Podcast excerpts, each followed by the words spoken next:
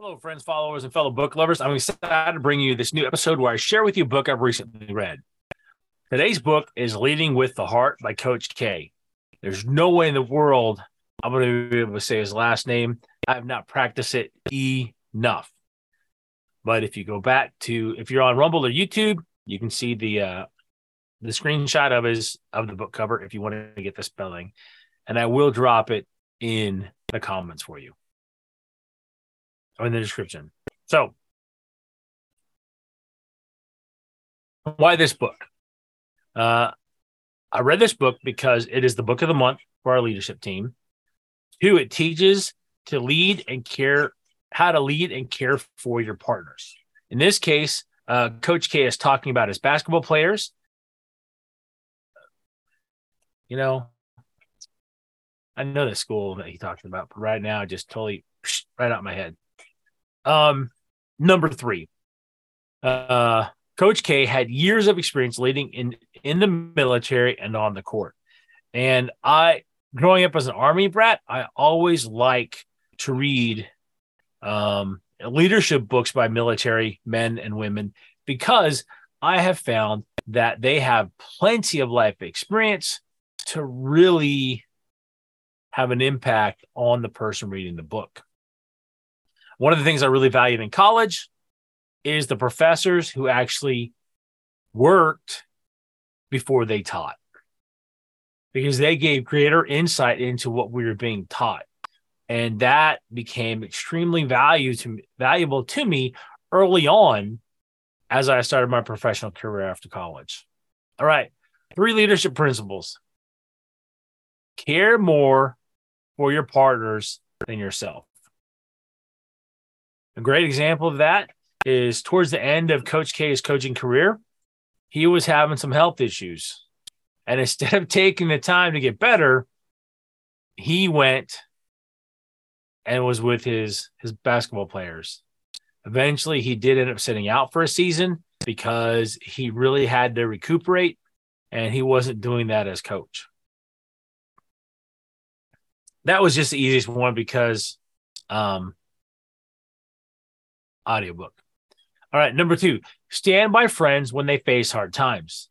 Uh, there were several times where throughout, throughout his coaching career and even, even part of his military time where he stood by his friends or his coworkers and supported them through hard times.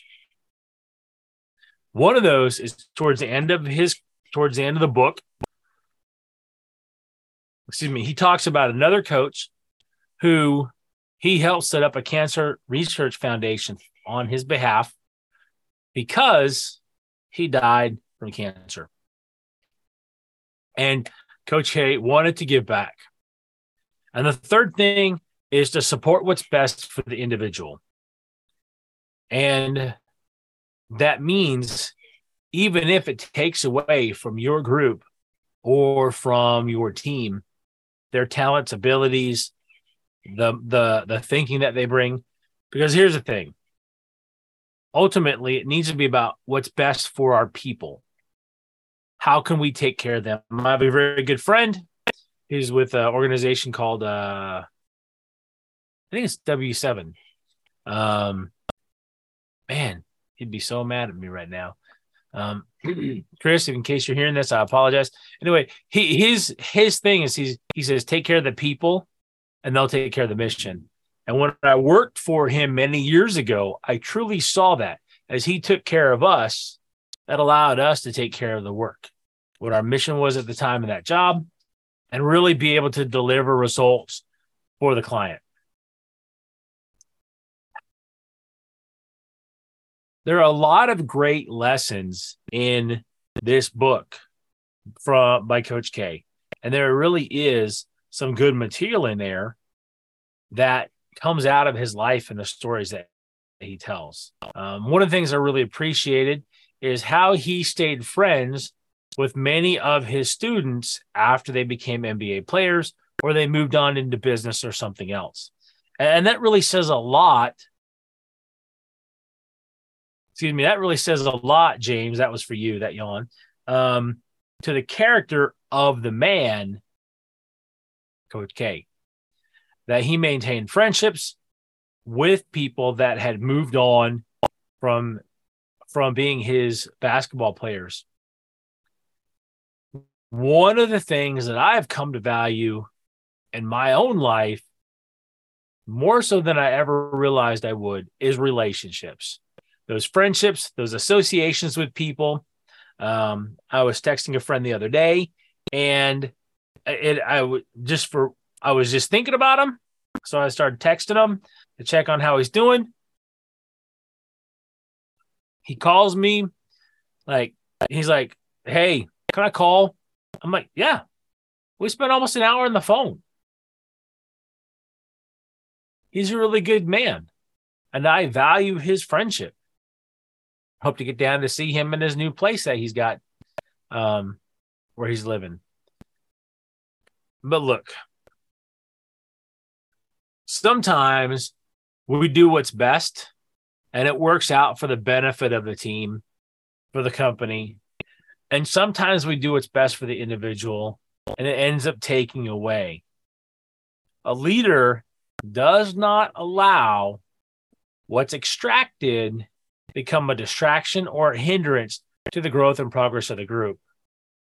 It's just that simple. All right, my friends, followers, and fellow book lovers, thank you for joining me today. And if you enjoyed this episode, please like and share. If you or someone you know feels stuck in their career, that's what I help people with. I'm a transition coach. I help people work towards a promotion or a new career field. So let me try that again. I help people work towards a promotion or transition to a new career field. And you can connect with me at turning leafs dot com. As this is episode one hundred two, um,